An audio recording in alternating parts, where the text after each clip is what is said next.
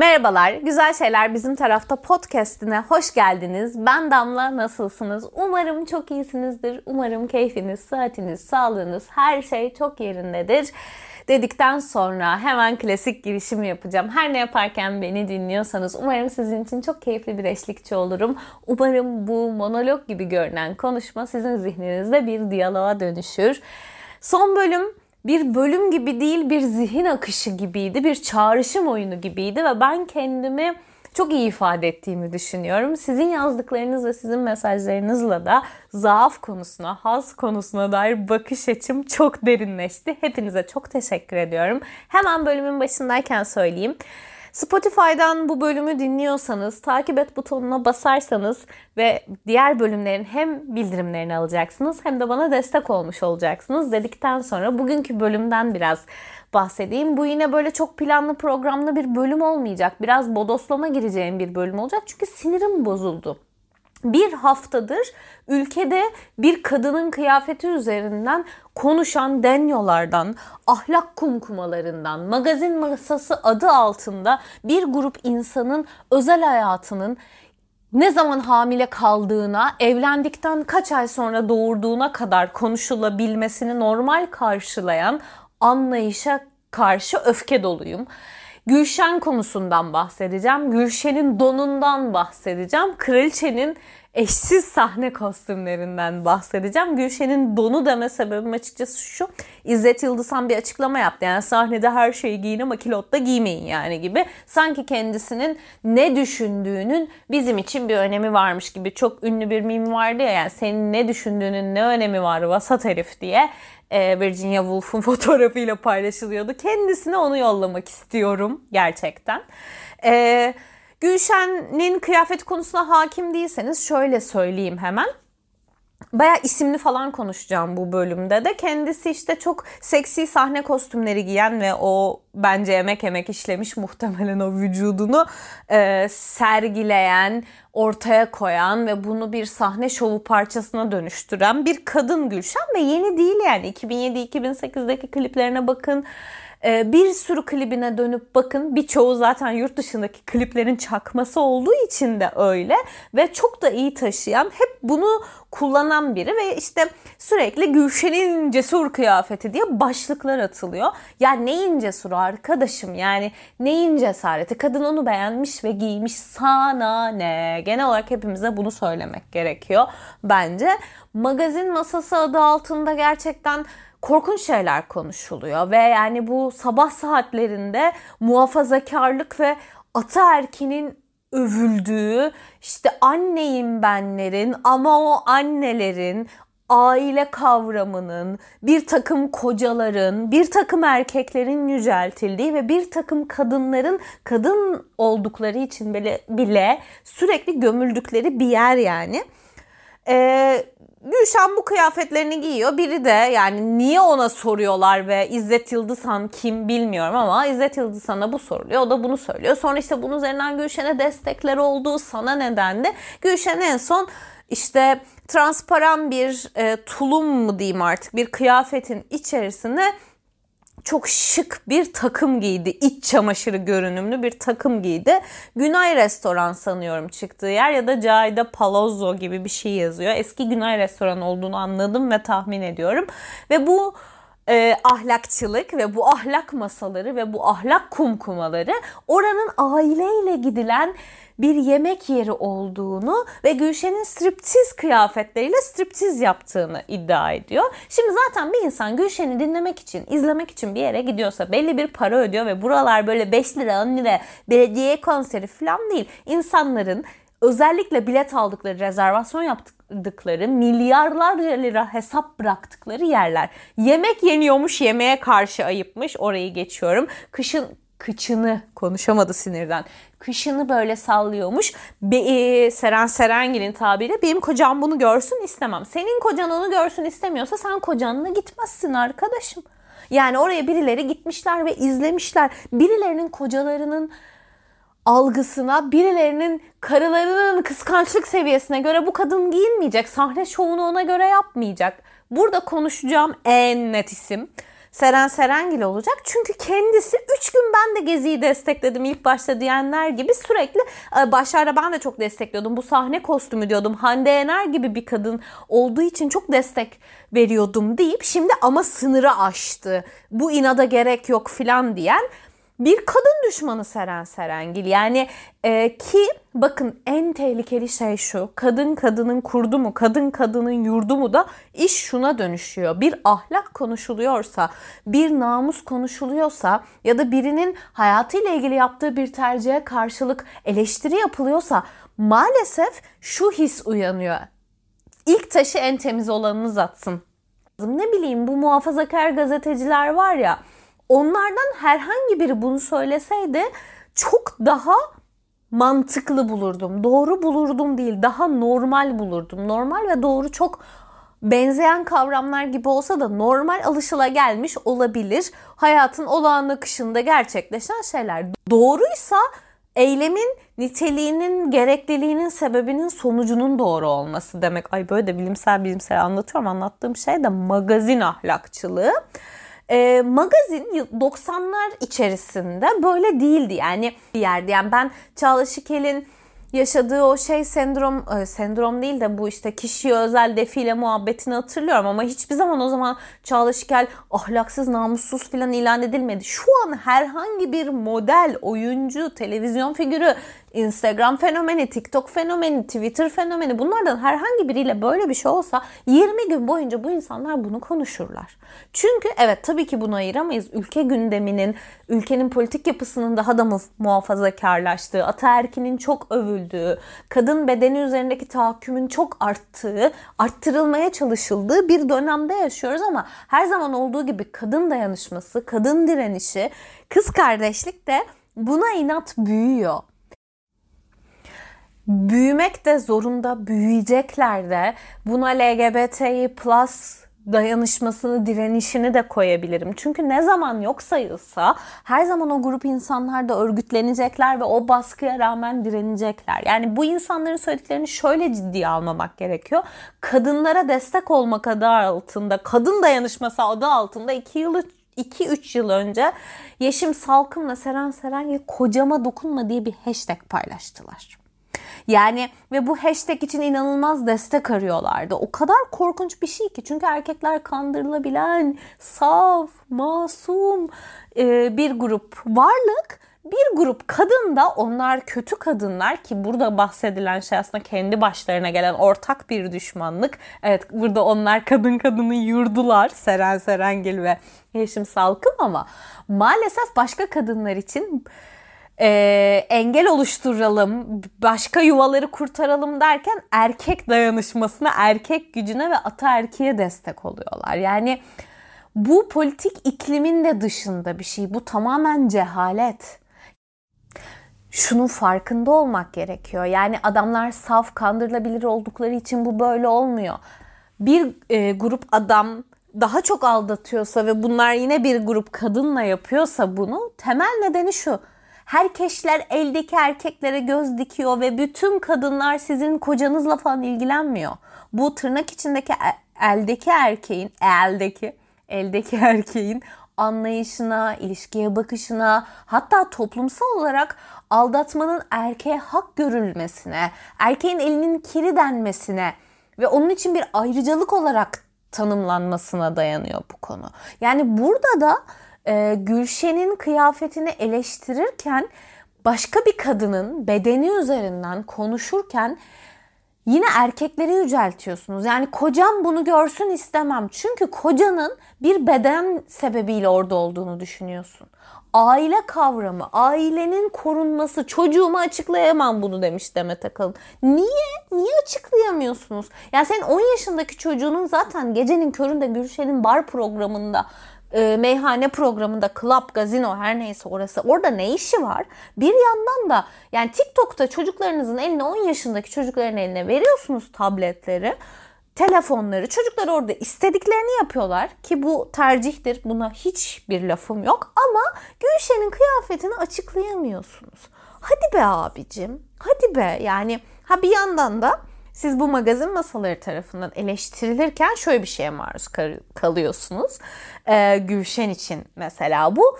O artık evli bir erkek evlat anası. Kocasını, oğlunu düşünmeli, onların boynunu eğmemeli. Kocasını, oğlunu öne sürerek ona ahlakçılık yapmak çok kolay.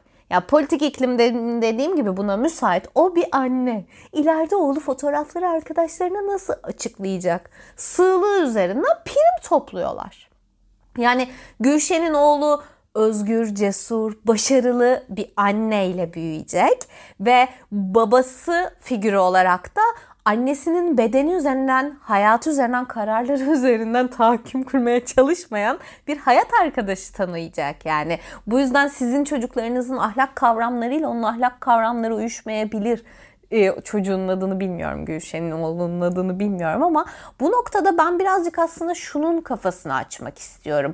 Bazen biz çok feminist, e, çok bu konuda farkındalık sahibi görünüyor olabiliriz. Ama çok fark etmediğimiz şey olabiliyor. Buna içselleştirilmiş e, toplumsal kurallar sebep oluyor bence ama kadınlarla ilgili ne zaman bir düşünce, bir olay olsa, bir ne bileyim bir ölüm olayı olsa her sınıftan, her türlü politik görüşten kadın o kadın cinayetini kınıyor, ona üzülüyor. Nefret ettiğim o iğrenç şey fotoğrafı paylaşılıyor. Siyah beyaz arkasına melek kalpleri koyulmuş kızımızın güzel fotoğrafı paylaşılıyor ve hepimizin bir gün o fotoğraf olma ihtimalinin çok yüksek olduğu bir ülkede yaşıyoruz.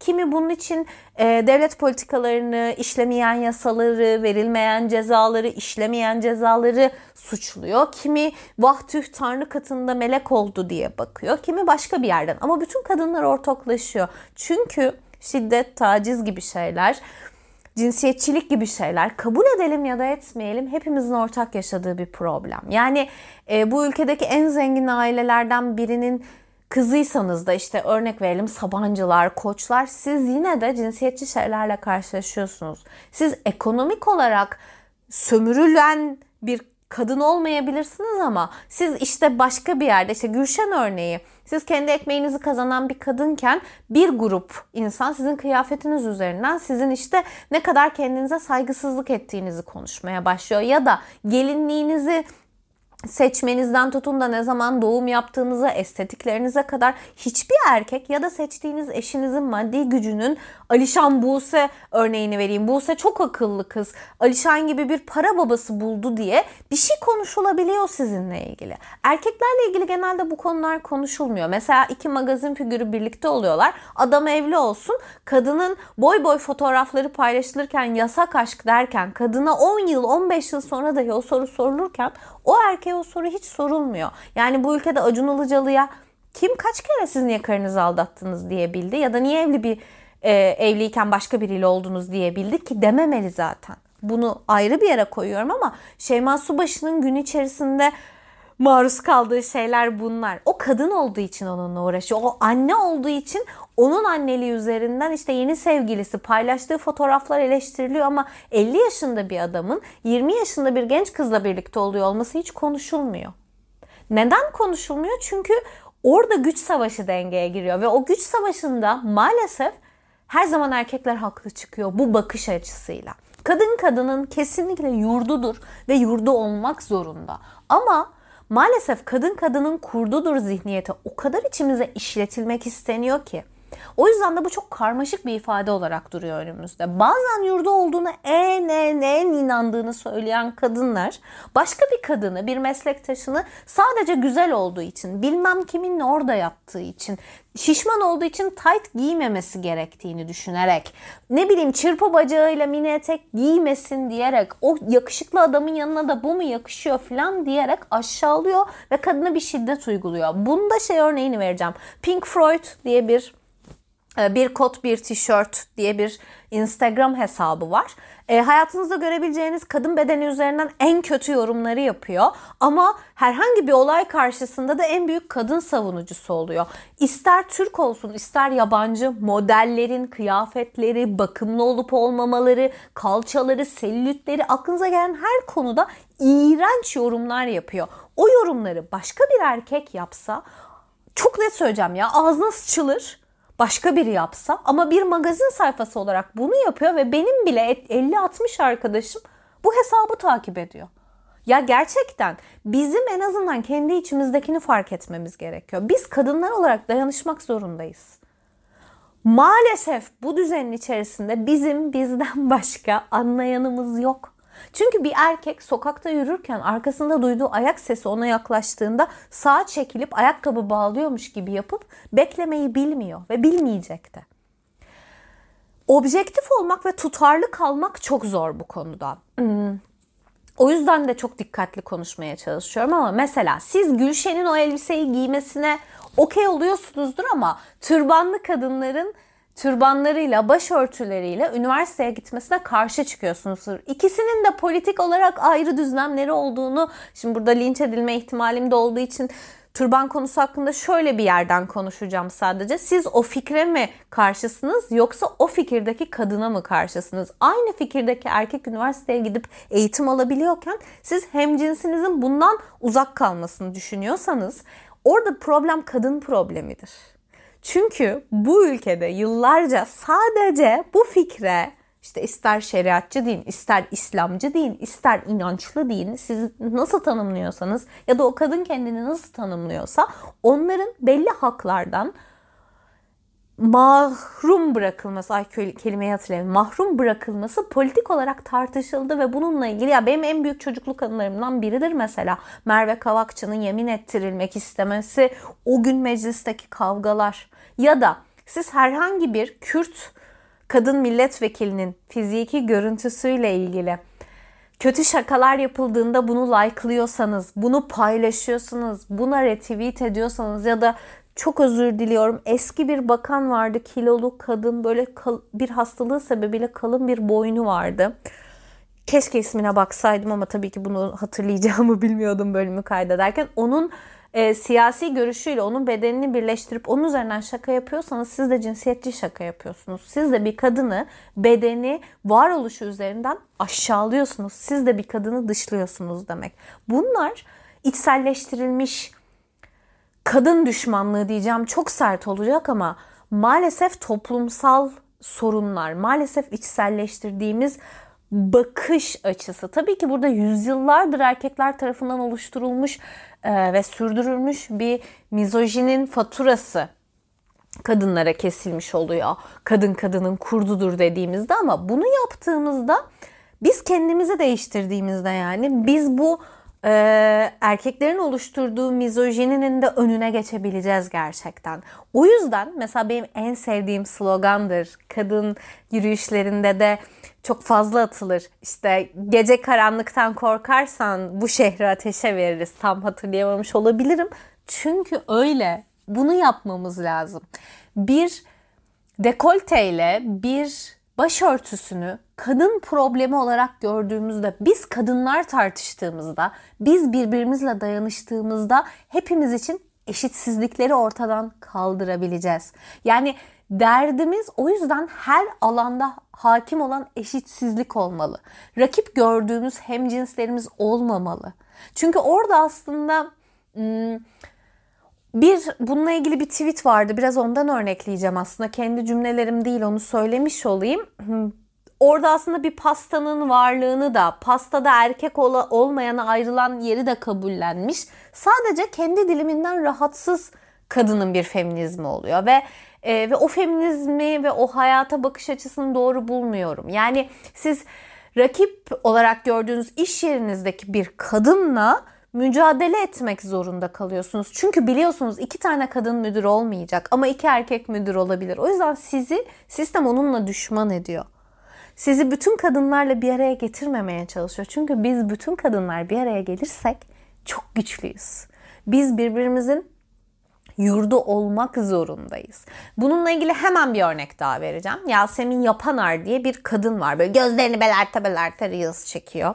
Ay şu an keşke beni görseydiniz. Ve orada şey diyor erkekler bakın işte yaralarımızı sarmazsanız yanağınızı da öpemezsiniz filan gibi ve bunu milyonlarca kadın beğenmiş. Tabii binlercedir milyonlarca değil. Benim de önüme düşüyor böyle birileri paylaşıyor ve böyle anksiyetem tutuyor elim ayağım kesiliyor. Çünkü Ee, yanağınızı bir erkeğe ödül olarak yaralarımızı sarmazsanız yanaklarımızı öpemezsiniz falan gibi bir cümle. Aşağıya linkini koymaya çalışacağım. Lütfen gidin bakın. Ee, kendisine tabii buradan bir hype kazandıracağım ama ne yapalım? Ee, yanağımızı öpmeyi ödül olarak gördüğümüzde bir erkeğe sağladığımız mutluluğu ona verilmiş e, bir şans olarak gördüğümüzde bedenimizle ilgili şeyleri ödül ceza sisteminden ya da erkeklerin bizi mutlu etmeye çalışması gerektiğinden ya da namusumuzdan fedakarlık ederek onlara yaptıkları fedakarlığın karşılığını ödeyeceğimizi söyleyerek kadın düşmanlığı yapıyorsunuz arkadaşlar. Hadi en hafif tabirle cinsiyetçilik yapıyorsunuz. Cinsiyetçilik ve homofobi tedavi edilebilen hastalıklardır. Lütfen internette içerik üretirken bunları aklımızın bir yerinden çıkarmayalım. Yani sizin kadın övmek diye algıladığınız şey feminizm değil arkadaşlar. Kadın mücadelesinin tek kısmı biz kadınlar en zekiyiz, biz kadınlar en mükemmeliz demek değil. Ya da bir grup erkekle kurduğumuz ilişkiyi ki burada bence çok sağlıksız bir şey de var heteronormatif bir şeyden bahsediyoruz. Hatta bunu da söyleyeyim. Bütün bölüm boyunca heteronormatif gerçeklikler üzerinden ko- konuştum. Ve her kadını ve her erkeği heteroseksüel kabul eden bakış açım için özür diliyorum. Var olun. Yani beni uyaranlar çok uyarıyorlar. Çünkü bu konuda Damla hep kadın erkek diye konuşuyorsun. Evet Ayşe Fatma'yı sevebilir, Ali Ahmet'i sevebilir dedikten sonra. Bu içselleştirilmiş kadın düşmanlığı ya da cinsiyetçiliğin en son örneklerinden biri de bu 25 Kasım'da geçen yıl mıydı, önceki yıl mıydı? Yonca Evcimik bir şarkı paylaştı. İşte sen kadın falan diye e, beni bir anksiyeteye sürükleyen, beni böyle dertlere sürükleyen şeylerden de biri kendisiydi. Şiddet eleştirisi, kadın hakları savunusu başlığı altında kadın düşmanlığı yapmak, kadınlara sonsuz ayar vermek maalesef yani böyle ünlü, yarı ünlü, ünlümsü falan gibi bir sürü kadının derdi. Bunlardan biri de işte Yonca Evcimik'ti çünkü ee, kolay bir yöntem bu. Yani bence bu hem hem cinslerinden e, kendini ayırmak gibi bir narsistik tarafı olduğunu düşünüyorum bu işi. Ee, başka kadınların başına e, gelenleri aslında çok önemsemiyorken yuvaya dikilen gözle böyle bir anda o nasıl diyeyim ezildiğini düşündüğü, kocasını kaptıran kadınların yanında filan olduğunu düşünüyor. E, bu konuda çok ilginç bir örnek daha var. Vallahi bu bölümün sonunda linç edileceğim ki kendisini çok da severek takip ederim. Demet Işıl İlhan artık. Demet Işıl İlhan.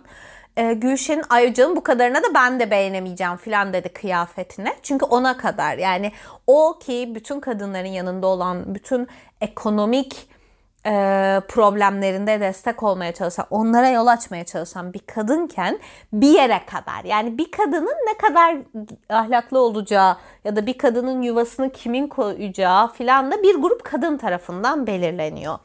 Dedikten sonra böyle çok dağınık bir bölüm oldu. Yonca Evcimik'ten bahsedeyim. Onun böyle klibinde fonda kadın cinayetleri vardı. İşte LGBT yürüyüşlerinden, kadın yürüyüşlerinden görseller vardı e, kadına şiddeti eleştiriyor ama faturayı kadınlara kesiyor. Yani gerçekten böyle insanın hani siniri oynuyor. Çünkü işte kadının fendi erkeği yener diyor. İşte senin de orada ne işin vardı o saatte diyor. Bakma sevgilime be kadın çıkacak adın gibi. Mesaj atma kocama, gözünü dikme ocağıma.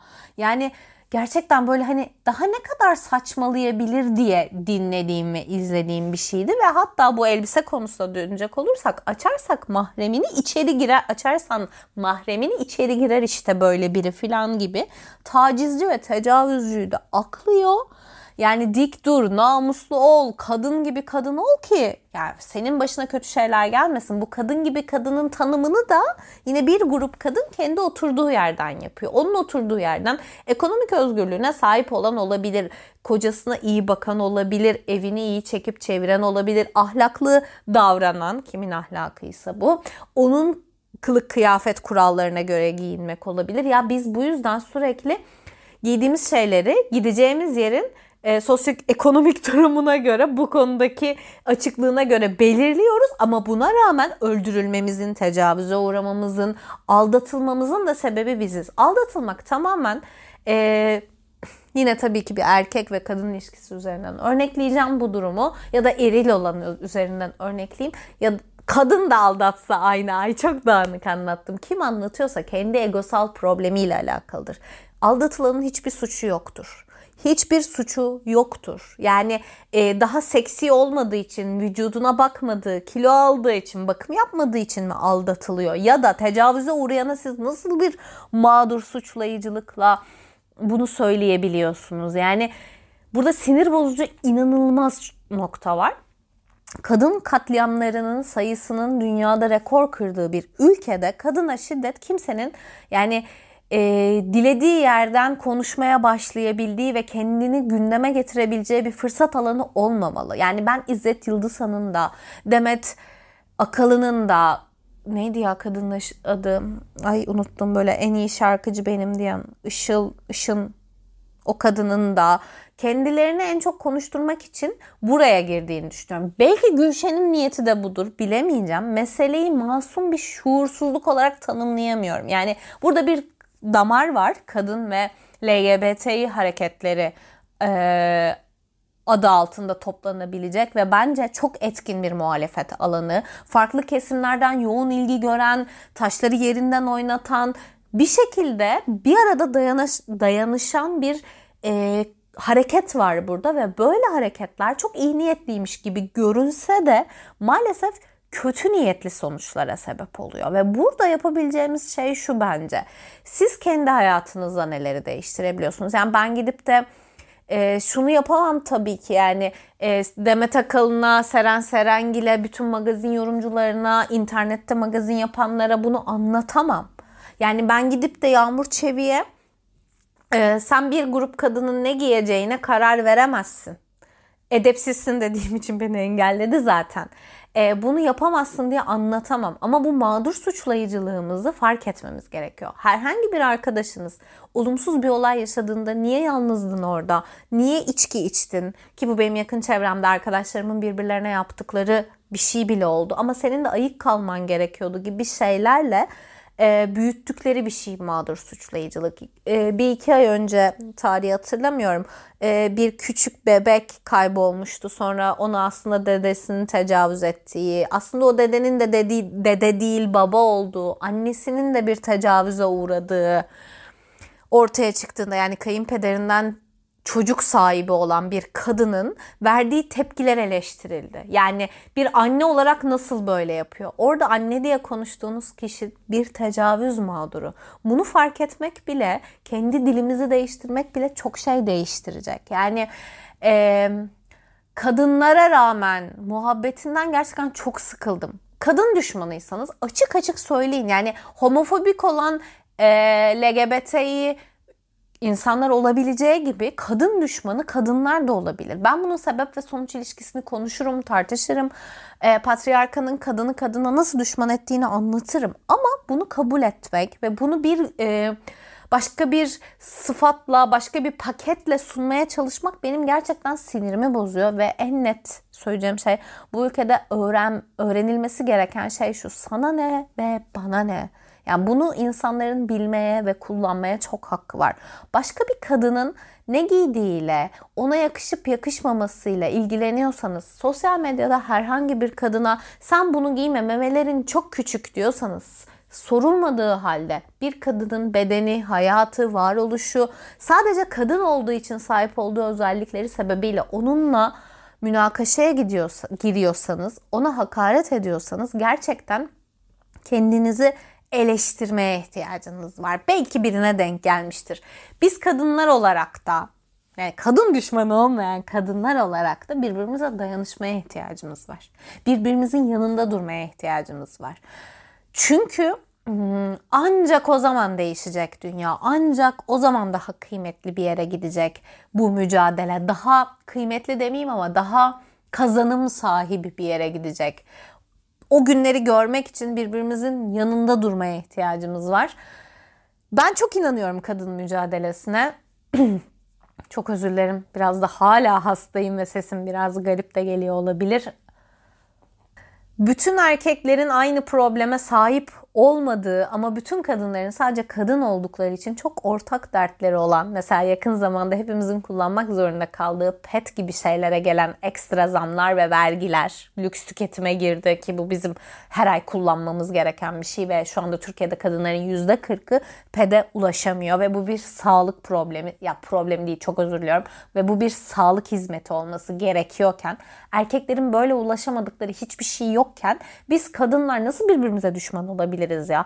Bizim dünya yıkılsa yan yana durmamız lazım. Tabii ki gidip de bir Sabancı'nın, bir koçun e, evine gelen gündelikçi kadınla aynı yerden birebir bakma şansı yok dünyaya. Ama aynı derdimiz var. Aynı şeye maruz kalıyoruz. Hepimiz belli yargılar üzerinden değerlendiriliyoruz. Bunu unutmamaya ihtiyacımız var. Ha burada bir tacizin, bir tehdidin geldiği yerde kendimizi de korumayı biliyor olmamız gerekiyor. Sadece şöyle yine mağdur suçlayıcılıktan bahsetmiyorum. Sosyal medyada taciz ediliyorsanız, herhangi biri tarafından size mesaj atılıyorsa, o mesaja cevap vermediğiniz halde ya da kendisinden rahatsız olduğunuzu ifade ettiğiniz halde burada genelde tanıştığınız şeyleri soruyorum. Durup dururken size dik pik atanlardan falan bahsetmiyorum tabii ki.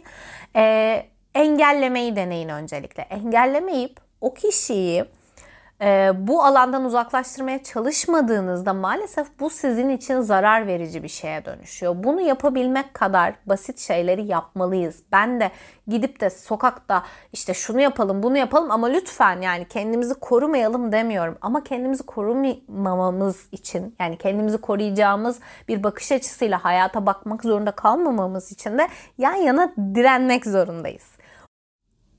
Bu konuyla ilgili yaptığım tek hazırlık şu. Bir film listesi hazırlamak oldu aslında. Birkaç tane film önereceğim. Öncelikle benim Türk sinema tarihinde en sevdiğim film olan Ah Belinda'yı önereceğim. Ekonomik özgürlüğü olan bir kadının sıkışıp kalma halini anlatıyor. Yani aslında kendinizi çok da toplum tarafından dışlanmış hissetmiyorsanız o inanılmaz güzel sinema diliyle size sizin de sıkıştığınızı hatırlatabilir. Çok iyi gelecektir. Elles diye Juliette Binoche'un bir filmi var. Burada eskortluk yapan kızlarla röportaj yapmaya başlayan bir kadının aslında tanıştıkça hayatının ne kadar değişebileceğini gösteriyor. Bu yıl izlediğim ve üzerine çok da tartışma okuduğum ve bence de çok tartışmalı bir film olan ama beni çok etkilemiş. Promising Young Woman yani söz vermiş genç kadın gibi ama Türkçe çevirisi çok kötü. Bunların isimlerini aşağıya koyayım ben bu filmlerin isimlerini. Aklıma gelen başka filmler olursa onları da koyayım. Ee, bu filmde o karakterin yerinde ben olsaydım ne yapardım sorusunu ben çok düşündüm. Sizin için de e, bu soruyu sormuş olayım. Soraya'yı taşlamak izlemeyen yoktur herhalde. İnanılmaz zor izlenen bir film. Lütfen psikolojiniz yerindeyse izleyin ve bu içerikler tetikleyici olabilir. Lütfen buna dikkat edelim. E, 3 Billboard Ebbing çıkışı diye bir film vardı. Frances McDormand'ın oynadığı ve kızının ölümü arkasından bir kadının mücadelesini anlatan bu spoiler değil. E, zaten böyle başlıyor. E, çok güzel bir film kendisine de Oscar getirdi yanlış hatırlamıyorsam. Dediğim gibi bunlar tetikleyici içerikler olabilir ama çok işinize yarayacağını ve çok seveceğinizi düşünüyorum. Disney bile artık prenses hikayesi anlatmamaya başladı. Eskiden bir tek Mulan anlatıyordu öyle hani güçlü savaşçı kadın. Dikkat edin Disney'in bile Pixar'ın, Disney'in zaten iki şirket aynı artık. E, kadın kahramanları savaşçılar, direnişçiler, zekiler, akıllılar, mücadeleciler. Çünkü kadınlar böyle olduklarını, sadece prenses olmadıklarını bütün dünyada haykırmaya başladılar. O yüzden bizim de başkasının donuyla, kiloduyla özellikle de bir kadın olarak uğraşmamamız gerekiyor. Biz daha çok nasıl dayanışırız da bu ülkedeki tacizi, tecavüzü, çocuk istismarını, bitiririz diye yan yana olmamız gerekiyor. Kız kardeşlik kazanacak dediğim bir bölüm oldu. Öyle de bitireyim. Umarım bütün kız kardeşlerim hep beraber bu ülkede kazandığımız günleri yaşarız. Çok öpüyorum sizi. Bir sonraki bölümde görüşünceye kadar hoşçakalın.